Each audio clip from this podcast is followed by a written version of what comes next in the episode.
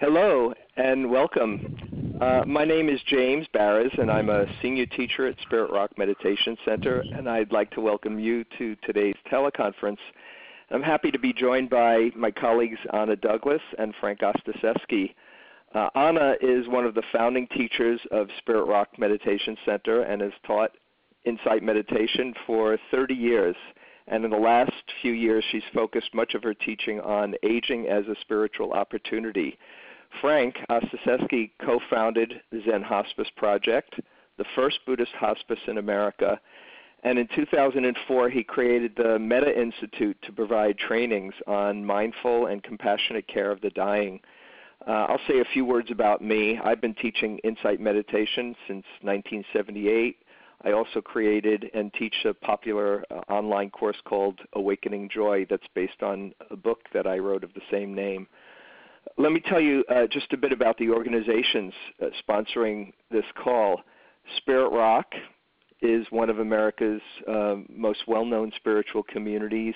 It provides silent meditation retreats, classes, trainings, Dharma study opportunities for new and experienced students from diverse backgrounds. Uh, Metta Institute has earned a national reputation as a provider of innovative trainings for those who are dedicated to transforming care of the dying. And they offer the well known End of Life Practitioner Program and a broad range of professional trainings that address the psychological and spiritual dimensions of dying. Also, want to um, mention Maestro Conference, the platform that we're using uh, Maestro has been extremely generous in going the extra mile to make this call available to everyone who wants to participate. I want to thank Maestro and uh, Joshua Edwards, who's supporting us on this call. I uh, want to say a bit about the program that we're all involved in, Frank, Anna, and, and some other teachers. Um, and then we'll get started with the discussion. Uh, Spirit Rock and Metta Institute are collaborating in creating a new training program uh, titled The Heavenly Messengers Awakening Through Illness, Aging, and Death.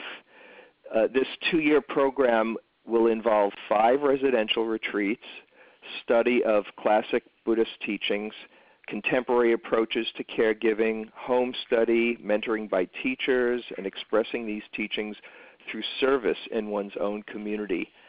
Uh, the name of the program is drawn from the legend of the Buddha's early life. Prince Siddhartha, the Buddha to be, lived in a very protected world, unaware of the most elementary facts of human life.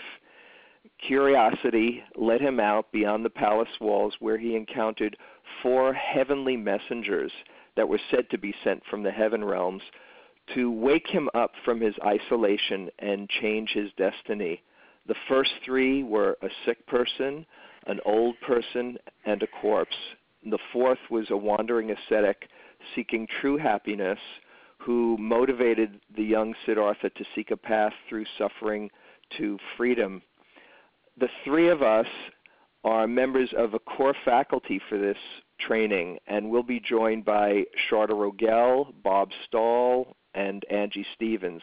We'll also have a number of remarkable guest teachers, including Jack Kornfield, Sylvia Boorstein, Ram Dass, Stephen and Andrea Levine, Joan Halifax, Norman Fischer, Rachel Naomi Remen, Kathleen Dowling Singh, Gil Fronsdal, Guy Armstrong, and many, many more. So uh, it's going to be quite a program, and uh, hope you uh, you check it out. Uh, so I'll just stop here and uh, let Frank share a little bit about uh, about the call. So good morning, everyone. And um, today's teleconference is meant, first of all, to both educate but also to stimulate discussion uh, related to the issues of illness, aging, and dying, and compassionate service.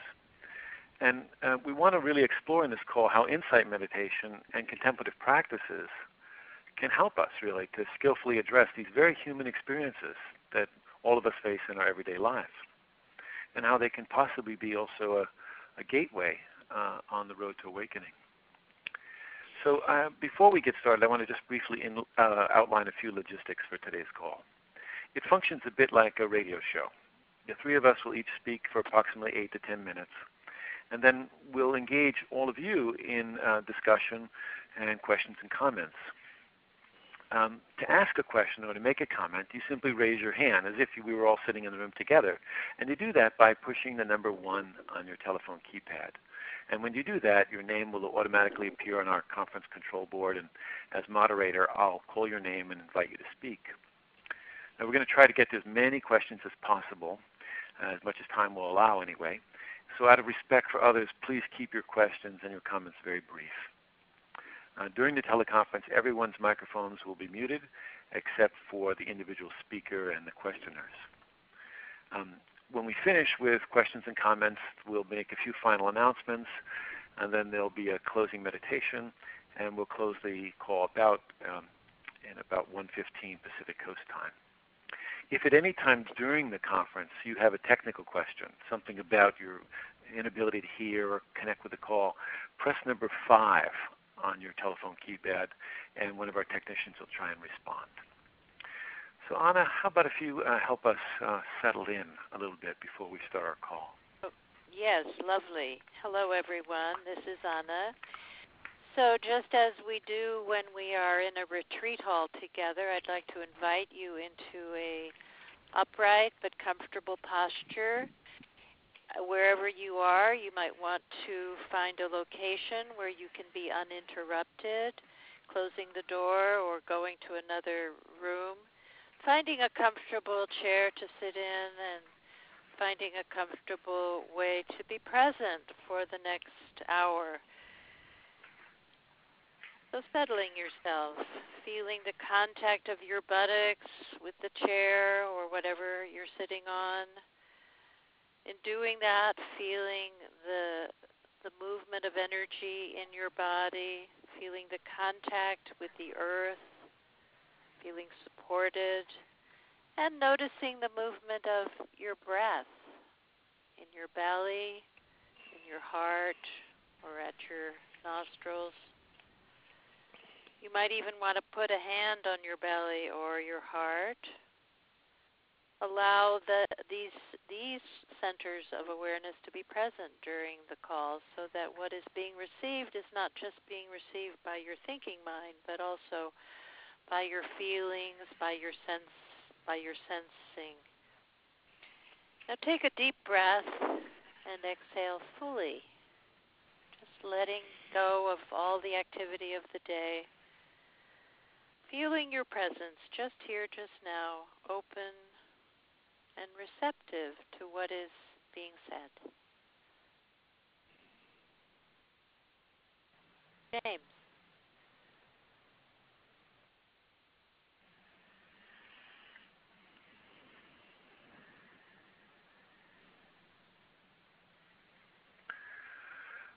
So, James, why don't we uh, begin with you? Maybe you could um, start us off, and um, we'll see where that takes us. Okay. Well, um, it's a real delight to uh, to be on this call and also with um, with Anna and Frank uh, and uh, explore this uh, these topics of illness, aging, and and death. Uh, and I'm going to be saying a bit about uh, illness, particularly because Frank is is is so well versed in end of care and uh, dying, and Anna's done so much work with uh, with aging.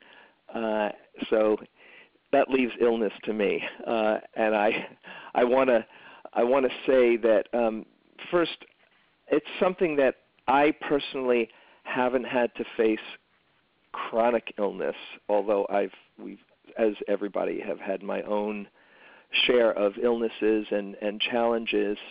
Um, but uh, I support others who are going through either acute or chronic uh, challenges around health. And um, I'm involved in this Heavenly Messenger program. I wanted to get involved in it uh, not because I have all the answers, but because uh, I want to learn as much as I can about how to use these facts of life as practice and to support others too. So I'm just speaking for uh, probably many of us who are um, wanting to understand how to use this, as the Buddha suggested, as a vehicle for awakening.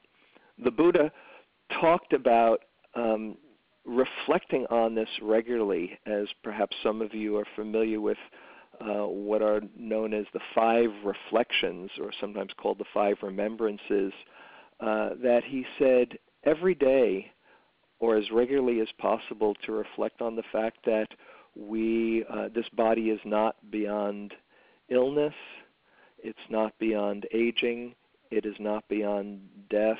We will all face those three uh, circumstances, and everything near and dear to us we will be separated from, and that the one possession we have is our karma, is our our actions that create uh, our uh, not only our life but our uh, relationship to our experience.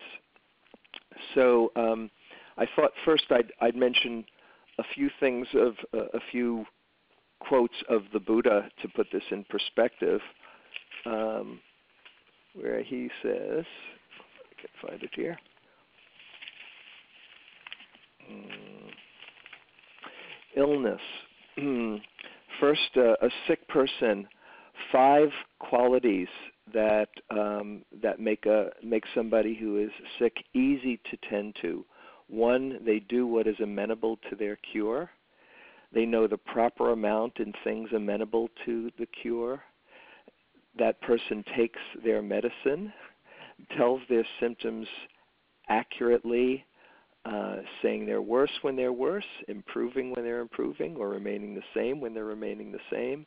And they're the type who can endure bodily feelings um, without letting getting their mind too uh, too disturbed. Um, and those who care for the sick, he talked about five qualities that support uh, caring for the sick that makes someone a good caregiver.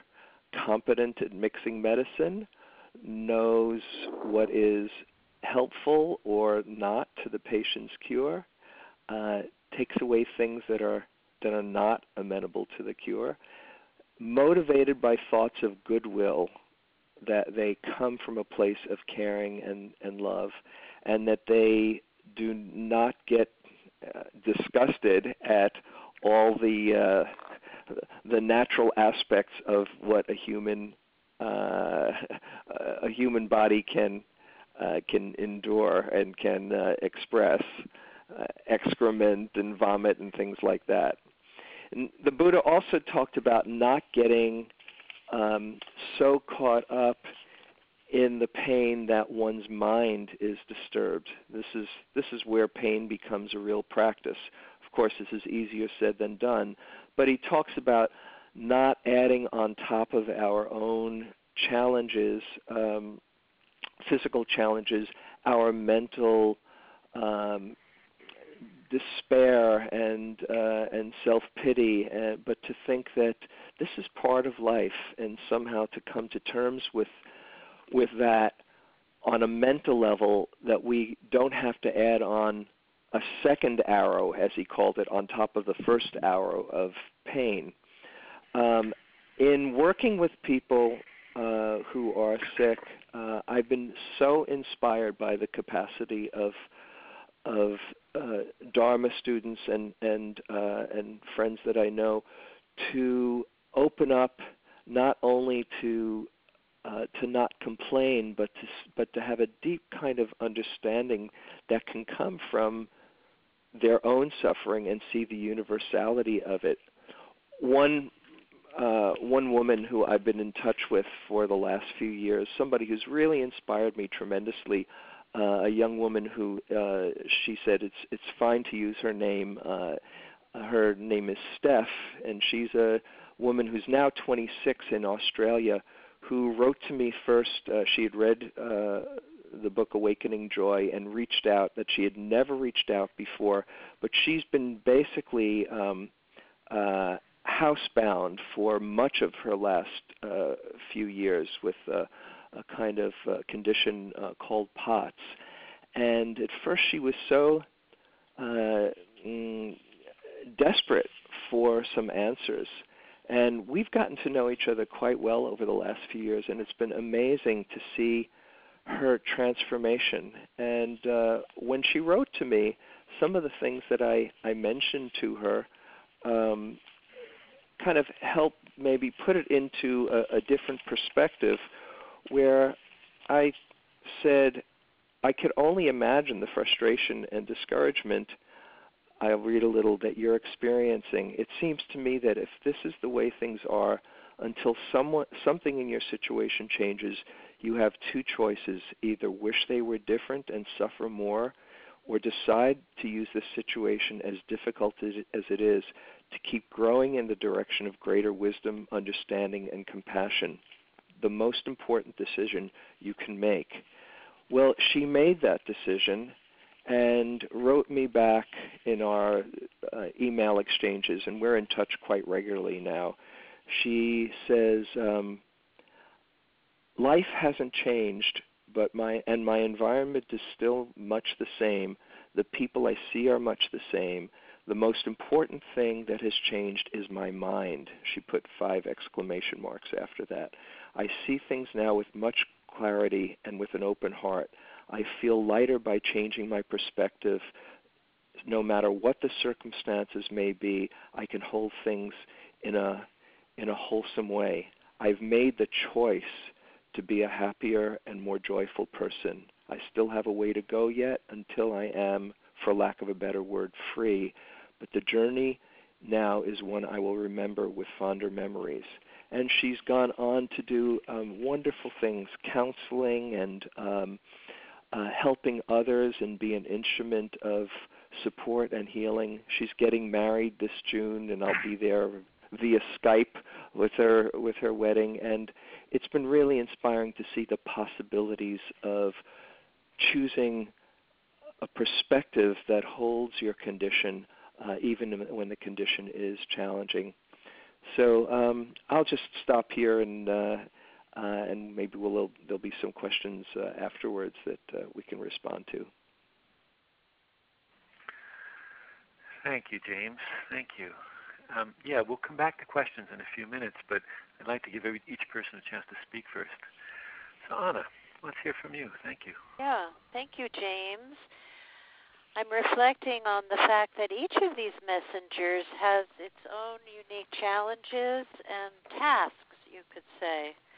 I I would like to suggest that that aging is perhaps a more kind messenger than illness or death. Why? Because uh, one, it's not a medical emergency that people get older. Is a it's a part of nature. It's part of a natural evolution, and it also is kind because it happens so very slowly, imperceptibly even. You can imagine if you went to bed at the age of 25 and somehow the next morning you woke up and you were 65. You would be in complete shock. But because it happens so slowly, we have time to adjust. We don't even notice. It only comes, it seems, in flashes of recognition. Maybe you see it first in others maybe you see an old friend you haven't seen in a really long time and my gosh they look so old what happened to john what uh, you know is that happening to me or you see the face in the mirror that looks somehow like your mother or your father wow how did that happen or perhaps you know the imperceptible sagging of the muscles the appearance of the wrinkles you find yourself squinting at labels or the way young people call you ma'am or sir. All of these are, you know, appearances of the messenger of aging. But the realization of the fact of it takes a while to sink in. It's a kind of denial. I see it in myself, I see it in my friends. It's like we're all in some kind of trance, believing that this will never end, that we'll just be perpetually healthy and well, and our life will continue as it has. So, most people go in and out of denial about the fact of aging. There's a New Yorker cartoon I like of a couple going to the movies. The wife is buying the tickets and saying to the cashier, one senior and one refusing to admit he's a senior. Part of this denial is the fact that inside of us, inside of us, we may not feel older at all we go through many hours of the day when we feel just as we have always, until a moment when the body shows its frailty or its lack of energy. There is a paradoxical teaching that comes with aging, and it is just this. Clearly, my body is aging, but when I close my eyes and become aware of my breath, or the deep calmness of being, where is aging? Can't find it. The Buddha described nirvana as the unborn, the undying, the unailing, or we might say the unaging. What are those words pointing to? They are actually pointing to the fourth messenger, the good news in all of this, which is the possibility of awakening out of conditions to the unconditioned, to that which is untouched by birth or death. This will surely be part of our exploration in the Heavenly Messengers program. As one of the heavenly messengers, the aging of the body is seen as an aspect of dukkha, one of the unwanted experiences of human life. But this does not necessarily condemn us to being a victim of our body's frailty. As with all experiences which arise and are met with mindfulness, the all important question is to ask what is my relationship to this experience? As unwanted as aging may seem, how we relate to the fact of it is the place of practice and liberation. Just as in the story that James just shared with, it, with us about this young woman whose relationship to the fact of her illness has changed her so radically that is why, with aging, it is crucial to become aware of our attitude towards the fact of it. I have mentioned that denial is often present. Other common attitudes that arise are fear. Fear of aging is quite common. The uncontrollable changes in the body often provoke fear. Another common response to aging is confusion. Who am I now? I'm teaching a day long in June called Who Am I Now? Which explores this shift in identity which uh, aging brings. Who am I now that I am no longer defined by my job or by having young children to care for? There is loss involved in aging loss of our body's vigor, loss of our standing in the world, loss of our sexual pro- prowess, loss of who we took ourselves to be. And these losses may provoke all kinds of feelings feelings of shame or deficiency, of not being valued anymore, not being loved. Or aging may provoke anger, feeling of life's betrayal. I had a student once who told me about her father when he was dying and really angry about it. He had been a very successful businessman, a CEO, used to being in charge of everything. While he was dying, he kept asking his daughter, What did I do wrong? What did I do wrong? Now, of course, there are also some people who have a more accepting attitude towards their aging, even a feeling of, of contentment or relief that their responsibilities in life or coming to an end. And then there are those whose life work has been their their great passion. Uh, and with those people, they may feel a deepening sense of the gifts they have offered and of the connection to something that matters to them. I think of people like Joanna Macy, still going strong in her 80s, or Marion Woodman, the Jungian analyst, or Ram Dass, or the many esteemed Dharma teachers now in their 60s or 70s who will hopefully still be sharing their life's practice when they are in their 80s and 90s.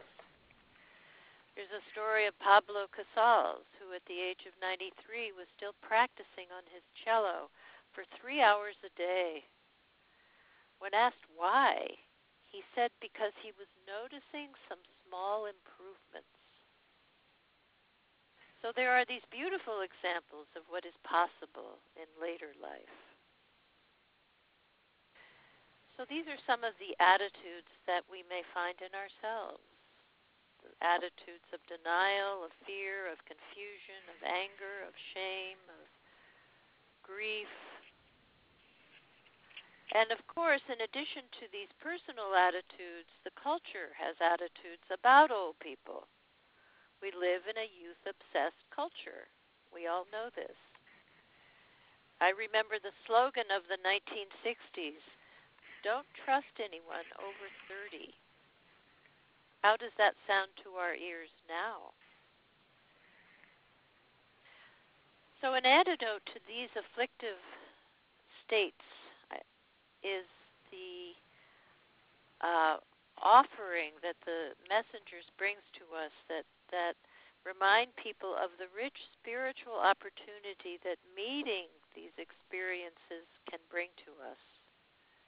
James and I are teaching a retreat at Spirit Rock in May called Aging as Spiritual Opportunity for those 55 and over. Right now in the world, there's a fortunate confluence of opportunities for the current generation of baby boomers. Many of them will find an extra 10 or more years of life, and many of them will wish to see to use those extra years in a more meaningful fashion than golf and a backyard hammock. The old ideas of retirement are changing. Just a few days ago, NPR carried a story called We Should Retire the Word Retire. They suggested a better word might be re engagement. I like to think that uh, in India there is an archetype that supports the idea that the final stage of life is for one's spiritual evolution. At age 60, one is set free from household responsibilities and allowed to leave home or go forth in the same way that the monks following the Buddha left the householder life. What is beginning to appear here in the West in various Buddhist practice centers is an acknowledgement of the end of life as being a vital time for spiritual practice. The recognition of aging in ourselves comes an increased appreciation for the Dharma teachings on impermanence, on emptiness, on the suffering of trying to make things different as a Dharma teacher, I I've been very inspired by working with people 55 and over, and I feel deeply committed to creating opportunities and support for people to deepen their practice right up to the moment of death. And one of my questions is how do meditation centers make end of life practice a vital part of their curriculum? I like to say aging is where the personal and the universal meet. We begin to see that what we take so personally as the changes in our body, our cognitive function, our energy, are universal experiences. What we have taken to be me and mine is revealed not to be ours at all. Our bodies have been on loan. What a rich teaching this is. There are many Dharma teachings that if we took on as our main practice the Four Noble Truths, the Seven Factors of Awakening, the Brahma Viharas, any one of these practices done with persistence in death, you would be well prepared for the inevitable deterioration of the body. You would be well prepared for the moment of death. Seeing the spiritual opportunity of aging and the relevance of the Buddhist teachings to your questions and to your fears is very much a part of what we will be exploring in the Heavenly Messenger program. So now I'd like to close with a poem by uh, William Martin from his lovely book called The Sage's Tao Te Ching. It is a, a brief little poem called Like Coming Home. Learning to see things from a different angle requires great courage. Old voices within will seek to kindle the fire of fear. You're not going to have enough. You must hold on. You're going to be alone. You're going to die. Of the Tao says this We'll always have enough. We can let go. We are never alone. And dying will be like coming home. Thank you.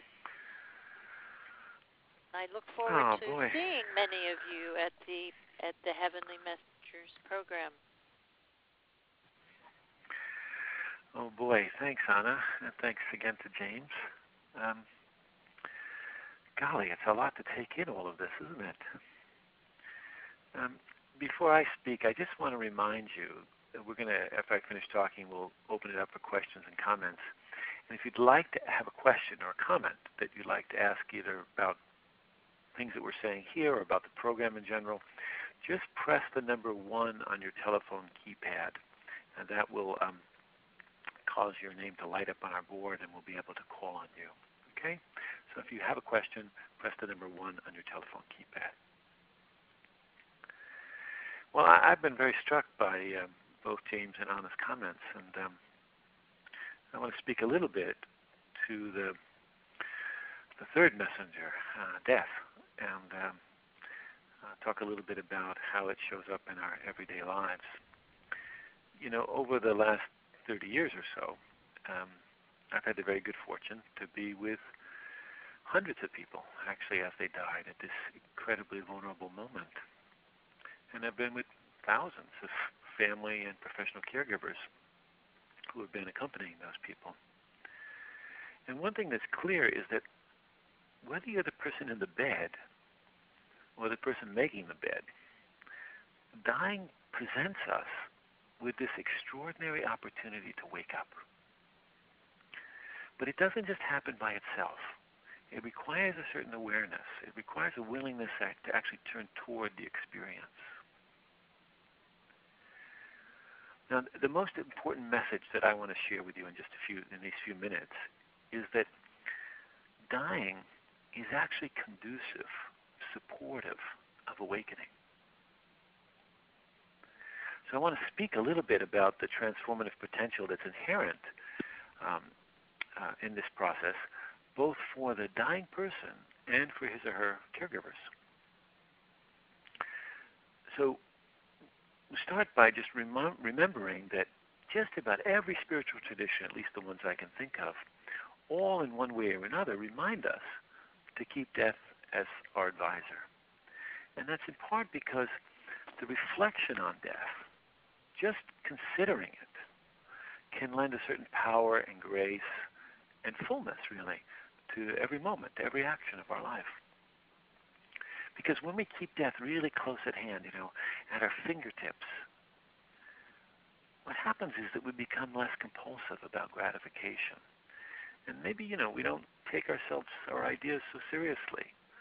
And we let go a little bit more easily. And in my experience, it's paradoxical, but it's true that the reflection on dying causes us to be kinder to one another.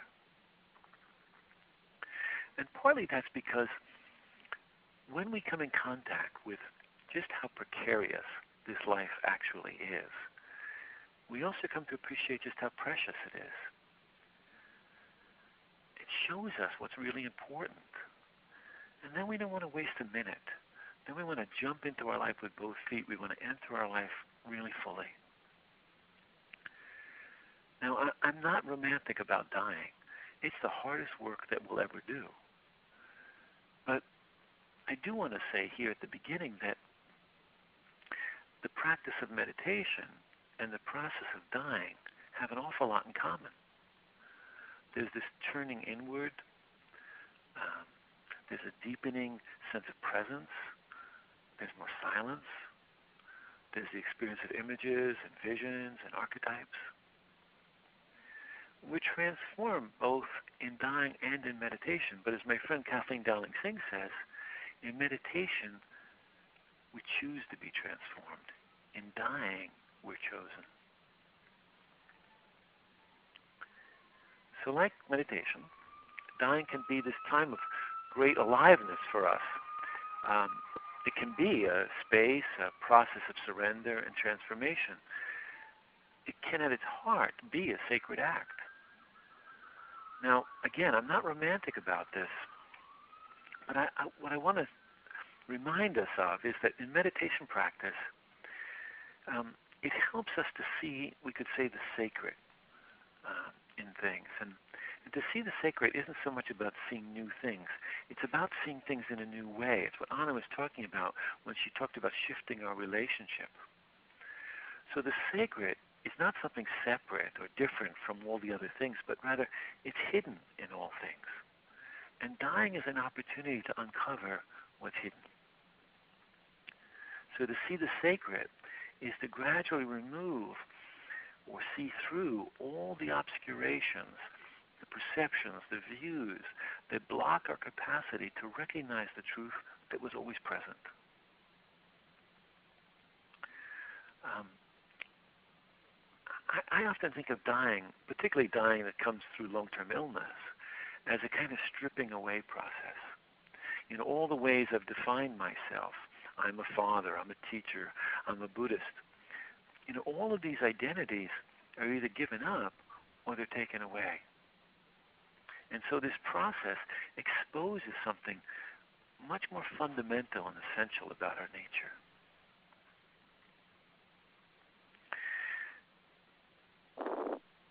Dying is so much more than a medical event. And we have to stop treating it like it was just that in my experience, it's much more about relationships.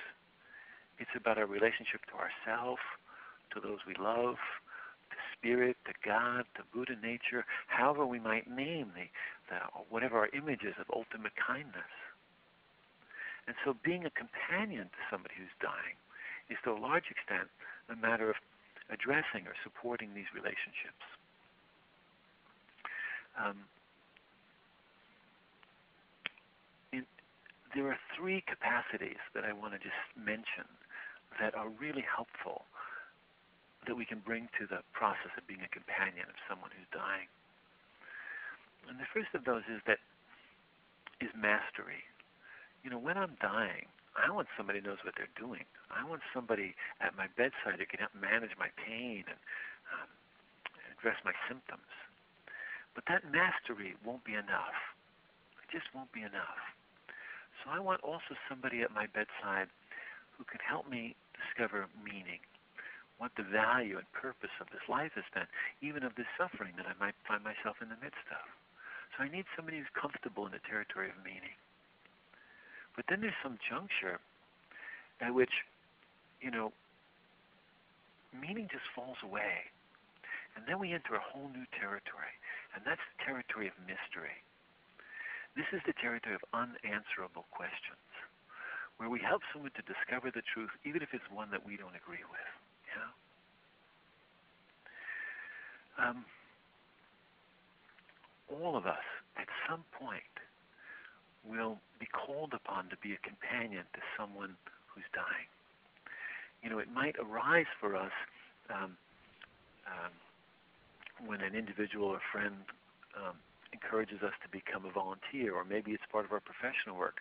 But more commonly, I think it arrives when a family member shares their terminal diagnosis.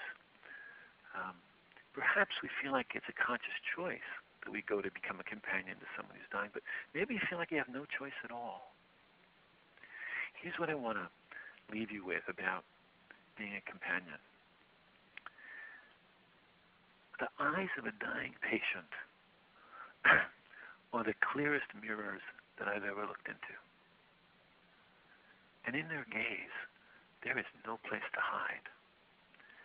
And over the years, I've watched, you know, as the habits of my life have been reflected in those eyes. My illusions of separation, the deepest clingings and aversions of my life, but also something else, something I, I like to call an undying love. I discover that there also. Look, caring for those who are dying is difficult work. It will challenge your most basic beliefs. It'll ask you to push through unbelievable fatigue and cause you to, to face unimaginable doubt. And restlessness will rule often, you know. And you'll question your ability and your motivation and your own clingings and aversions and patterns. They present themselves like nothing else, you know. And helplessness and insecurity They'll be your common companions. And above all, maybe, you'll face your own loss and you'll confront the fragility of your own life, and it'll break your heart wide open. And maybe it's there, you know, in the open heart that we discover what really helps. To be a companion to someone who's dying is a continuous journey. We have no idea how it will turn out. We're always going to be entering new territory and it will ask of us a certain courage and flexibility. That in you know in one moment you'll you'll say something that feels absolutely right, and the same thing is absolutely wrong in the next moment. You know, and all we can do is try and find a balance.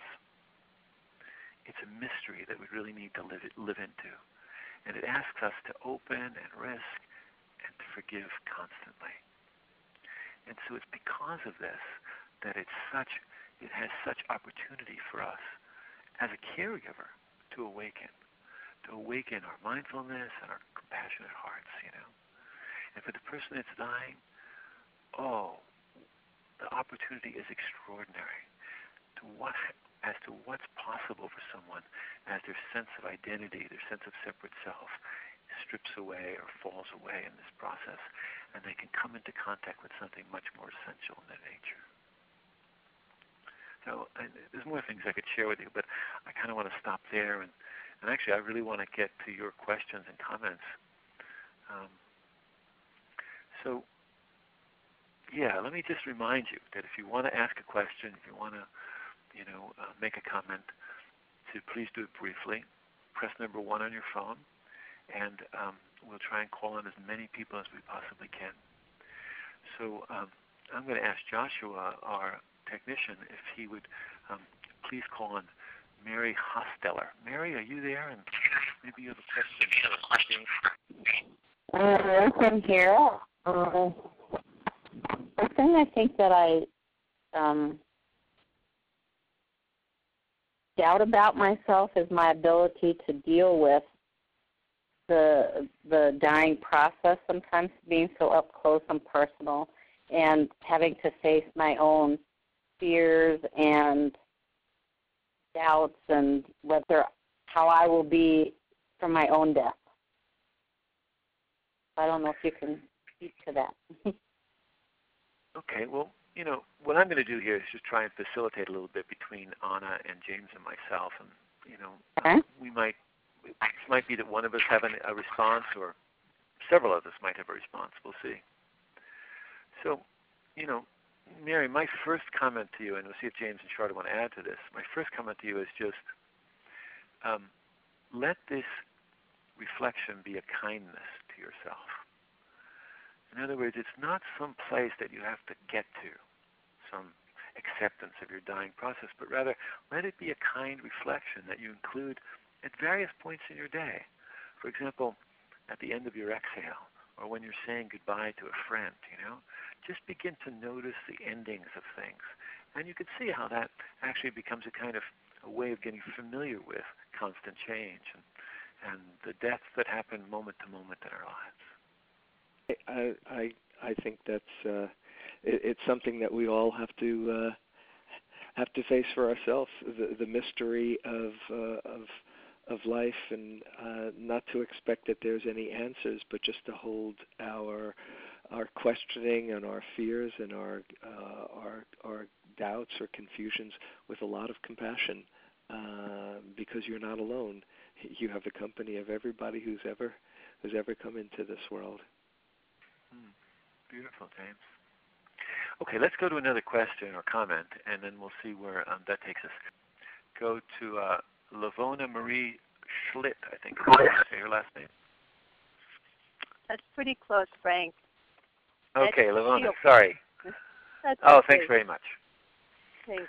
Uh, Frank, I have been working with hospice here in Minnesota for a while, and the one big mystery to me that keeps coming up is um, the process of Alzheimer's, and Hmm. both being with people in that process and the questions that come up for me of uh, uh, where is someone? Uh, uh, if Alzheimer's comes to me, will will I be able to? Uh, will my practice still be there?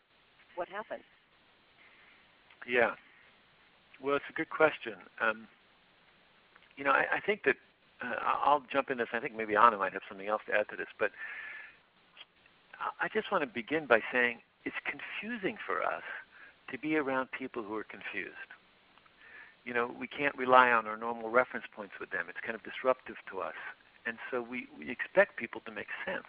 You know, um, we're, we have to remember that Alzheimer's is a disease of the brain. And we're so identified with our thinking process that we imagine that when this disease enters, we're losing um, who we are.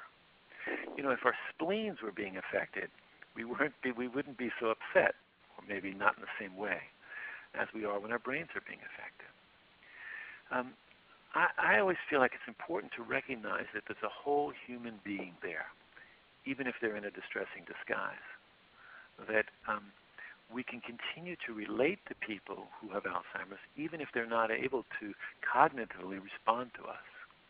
Uh, we have, of course, our capacity for touching them in lots of other ways through the way we modulate our voice, the way we make physical contact with them. So there's a, it's really important to me that we remind ourselves that there's a whole human being there. That's the most important message I want to send. Yeah, Um, totally. you know, when some of us were a long time ago with, the, with His Holiness the Dalai Lama, we asked him about this question as it related to um, morphine and uh, the introduction of drugs, and he really helped people to see that there were dimensions of mind, you know, dimensions of mind, layers of mind, we could think of it as, that are not affected by um, medication or by, you know, even uh, disease uh, uh, that impairs our cognitive capacity. It's not all that we are, our cognitive capacity. So, Anna, is there anything you want to add to this? I know that this is an That's- issue. Confusion is I- an issue for people at just the age. Yeah. Yeah, well, I I I don't have a lot of personal experience with Alzheimer's. I do know that um, some uh, elderly practitioners that I have met who ha- are perhaps having Alzheimer's still have other qualities of heart and mind that can be quite beautiful.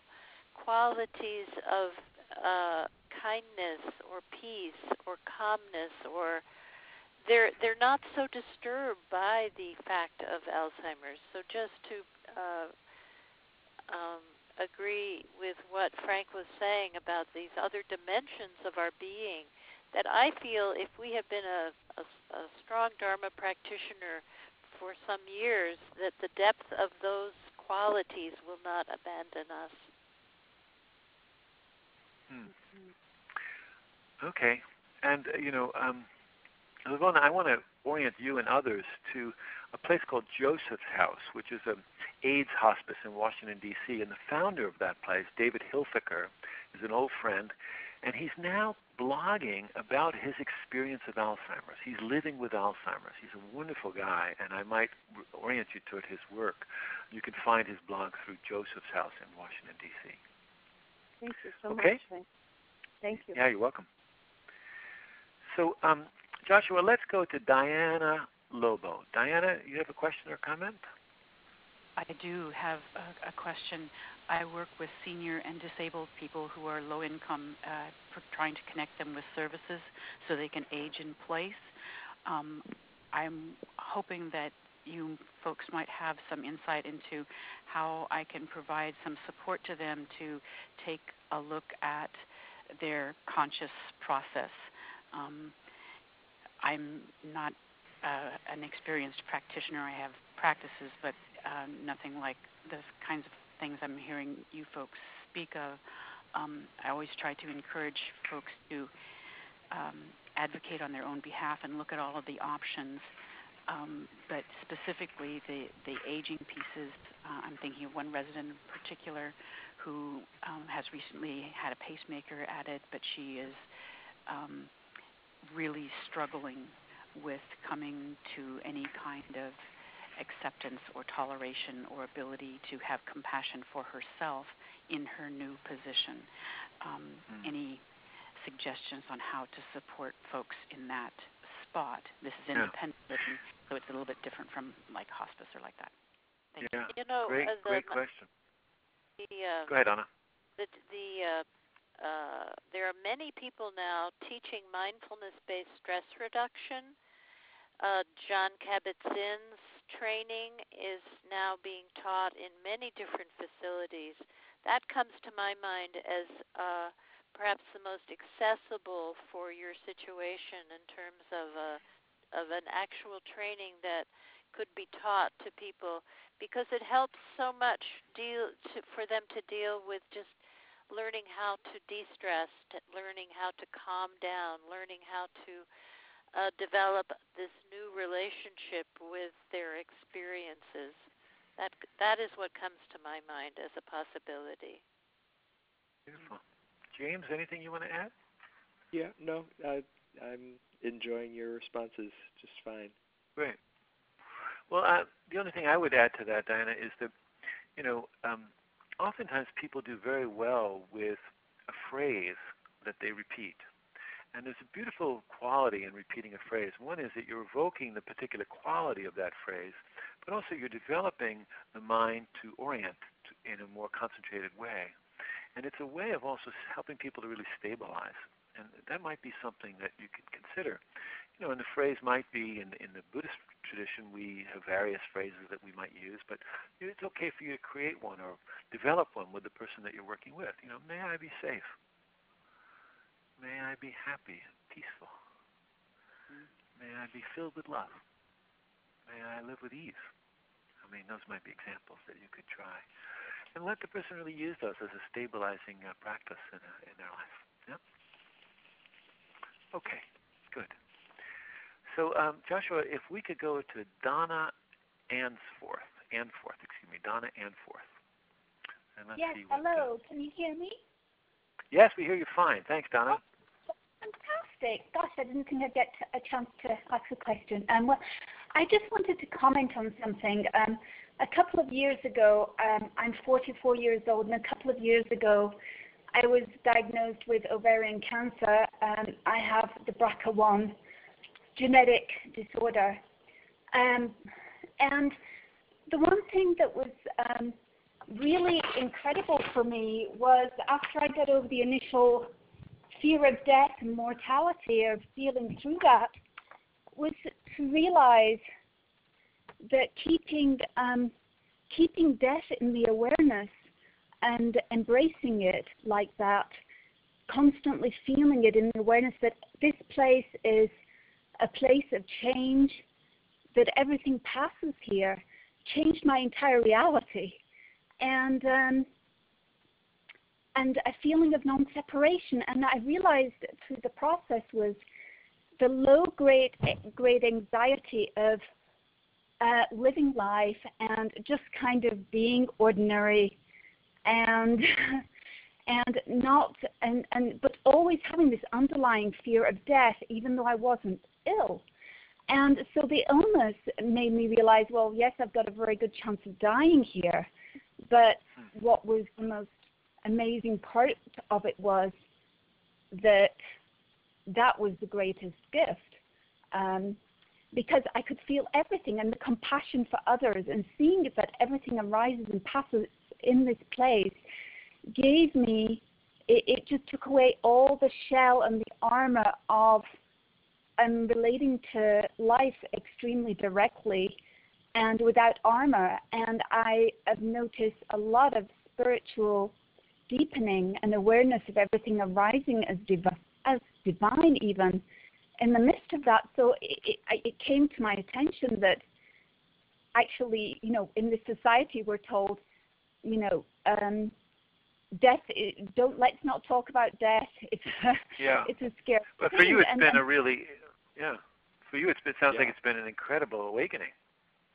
Yeah, it, yes, yes, it has. And I have a cancer group at my house, and um, and that's always something is is is, is feeling through the fear and embracing fear and feeling through it to to the other place kind of thing that was very useful to people. Hmm. Well, I would say you have met the messenger. You have received the messenger's teaching. Bravo. That's the, uh, uh, let me just uh, I can uh, jump in for a moment and say uh, that that's precisely uh, what the Buddha had in mind when he said, uh, "Think about this every day." Uh, you know, you said that uh, you saw that there was a very good uh, possibility of, uh, of of dying, and actually, he said, "Yeah, for everyone, there's a very good possibility of dying. It's it's certain." and we we have no idea when and mostly we uh we think we think oh yeah that that that happens to other people uh well i i i don't need to think about that but there is something about the immediacy of of confronting it that wakes us up shakes us out of our complacency and gives us a chance to look directly at our fears and if we can relax and embrace the truth of things, then we can start to open up and, and hold our fears with uh, with a wise heart and a, an equanimous mind that can uh, lead us to both fearlessness and an aliveness that's uh, that's not usually there. Beautiful. Beautiful.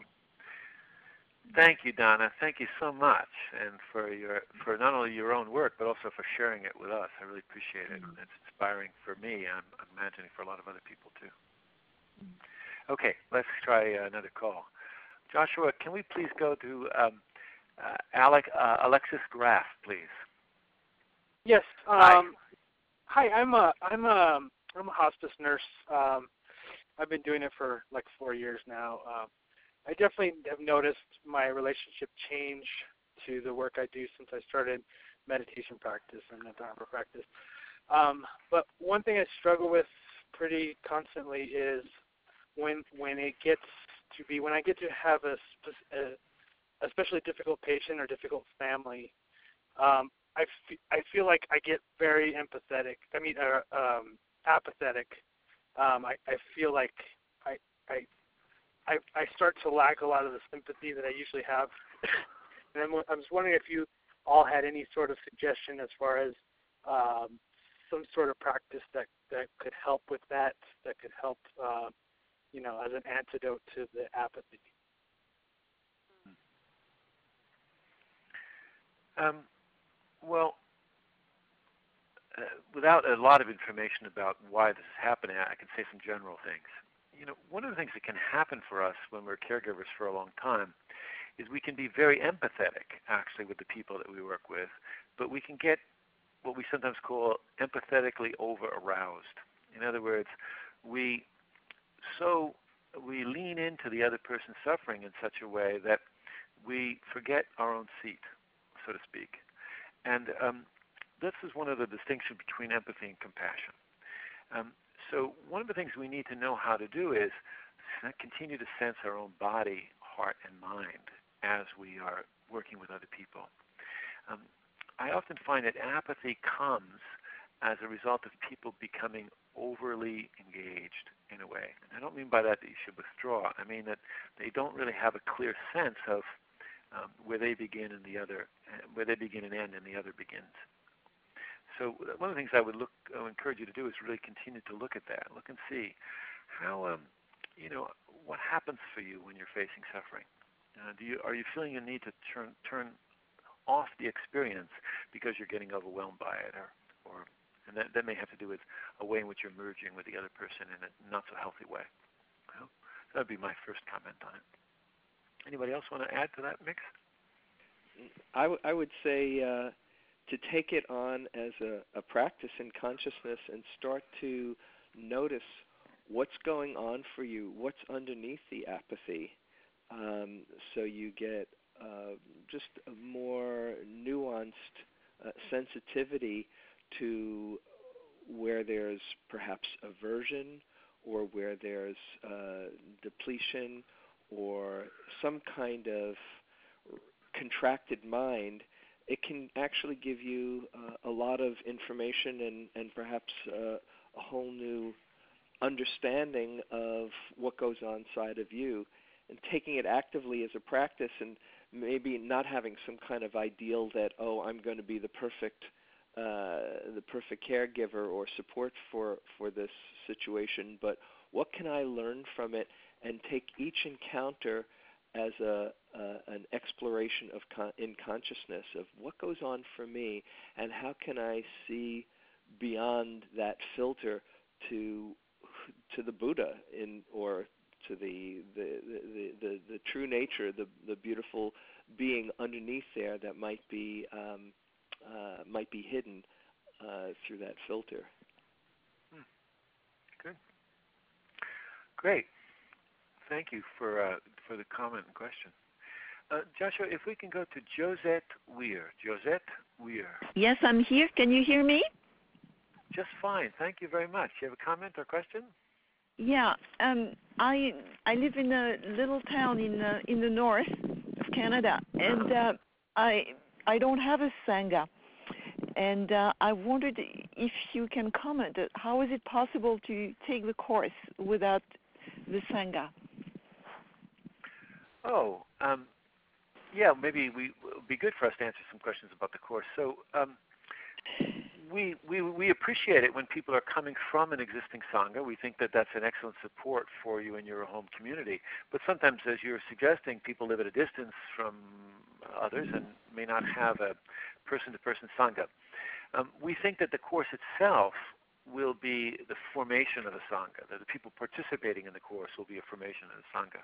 So the fact that you don't have a existing sangha in your neighborhood, so to speak, don't let that um, uh, cause you to hesitate about uh, applying for the course, please go ahead and apply. Uh, I thought she was saying that she wondered if there was an online component. No, no, I wasn't. no, that was what Frank answered. I wondered oh, if it no. was prohibitive Yeah. or an impediment. Oh, okay.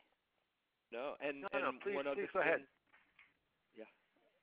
Uh, Go ahead, I, I, I want to just also respond and say that uh, besides the retreats that you uh, that you come out to uh, at Spirit Rock and, and the community that you'd form here, uh, Yeah. or uh, meeting the other people in the program, uh, one of the things that we hope is that uh, people will go back to their communities and create a kind of um, caring circle, caring circles for how we can bring the training not just for our own personal exploration, but bring it out to our communities. And there, uh, there might be others, whether or not they are meditators or do insight meditation.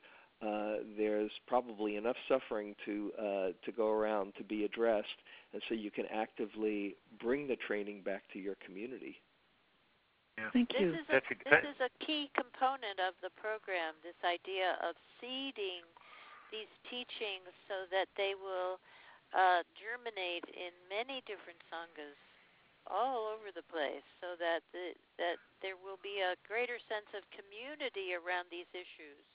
Is one of the things that people very much need with aging, with illness, with dying, is community. With companionship, with with circles of caring, so that there's a a communal aspect to um, this understanding. Yeah, beautiful, Anna.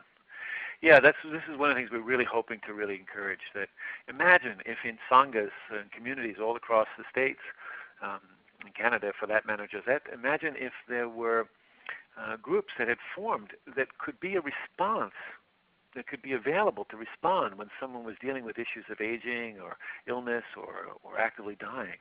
That that community of mindful, compassionate companions could be there to help support them in some way. That's what we're hoping to encourage.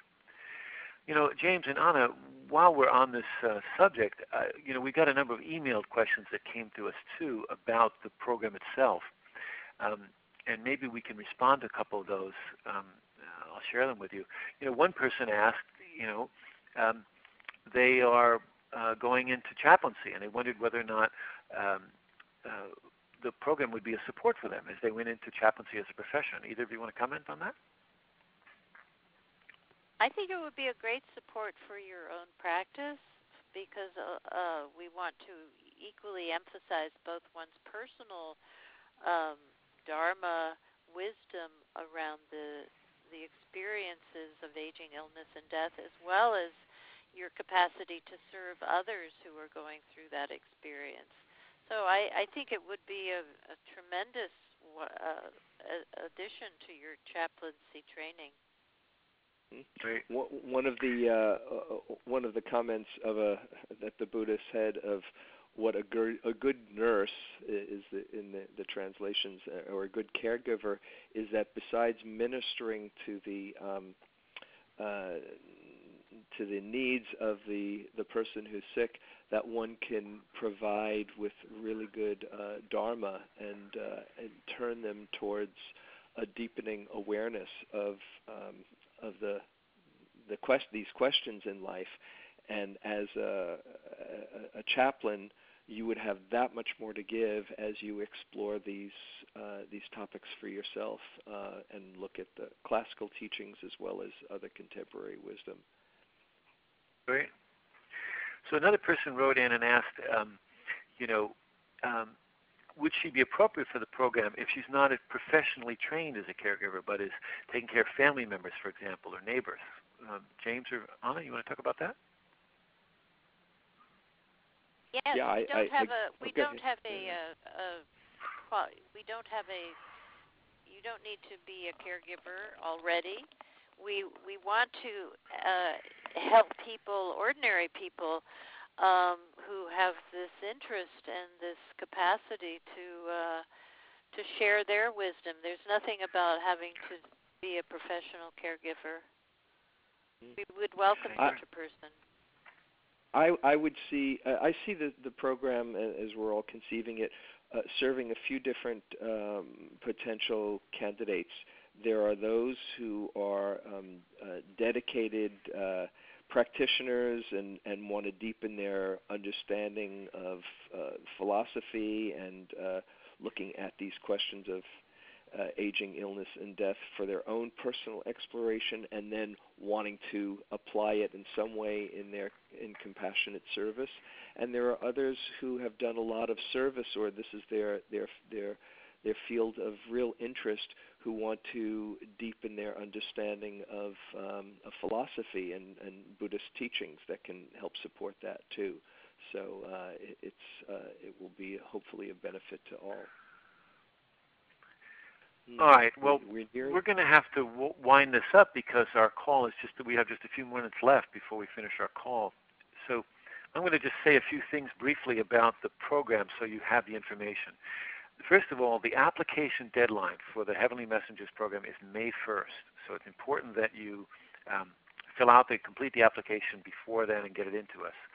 All the information, the dates and the costs and the application can be found at www.spiritrock.org. Spiritrock.org.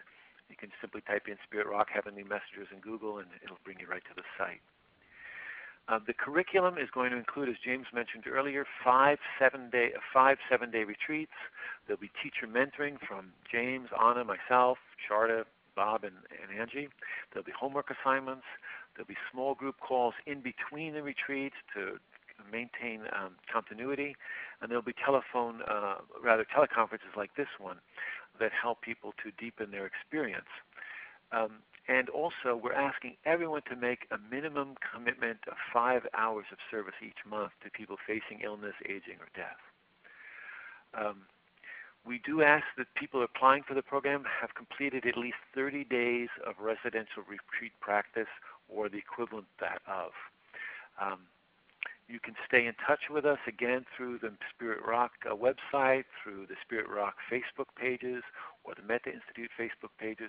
You can also check out the Metta Institute at www.metta.institute.org. Um, I really want to thank everybody involved in this call for your um, interest, first of all, but also your sincerity. You know, the, the whole world is likes to move away from these issues, turn away from these issues, but for one reason or another, you chose to turn toward them. And we really want to applaud you for doing that and, thank you for doing that. Um, please do um, explore more about the program. Um, we'd love to have you um, uh, be included. We're going to accept about 100 people into the program, um, the, and it will be a two-year project.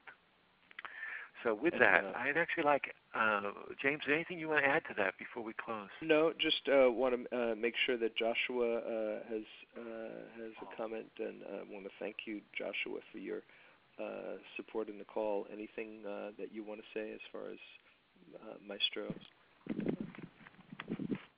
Sure, James and Frank and I'm just honored and, and thrilled to be supporting this important project. And folks, uh, if you would like to learn more about Maestro Conference as a teleconferencing solution for you and what you're bringing into the world, perhaps uh, you could use this service to create global communities where caring circles can happen or uh, small group sanghas over the phone.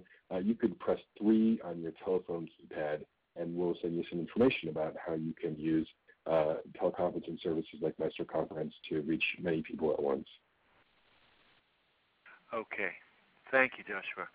Anna, you, you started us out so beautifully getting us settled in. I wonder if you could help us to um, end this call in a to bow out. Way.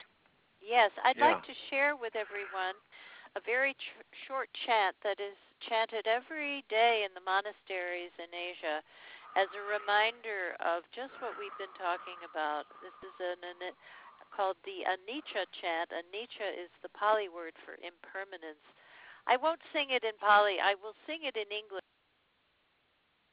All things are impermanent, they arise and they pass away. To be in with this truth brings great happiness. So thank you all very much. It's been a pleasure to be with you. Thank you, James. Thank you, Frank. Thank you very much, Anna. It's great, and Frank, it's been really great, and hope that we see people uh, at Spirit Rock. Yeah. Thanks all.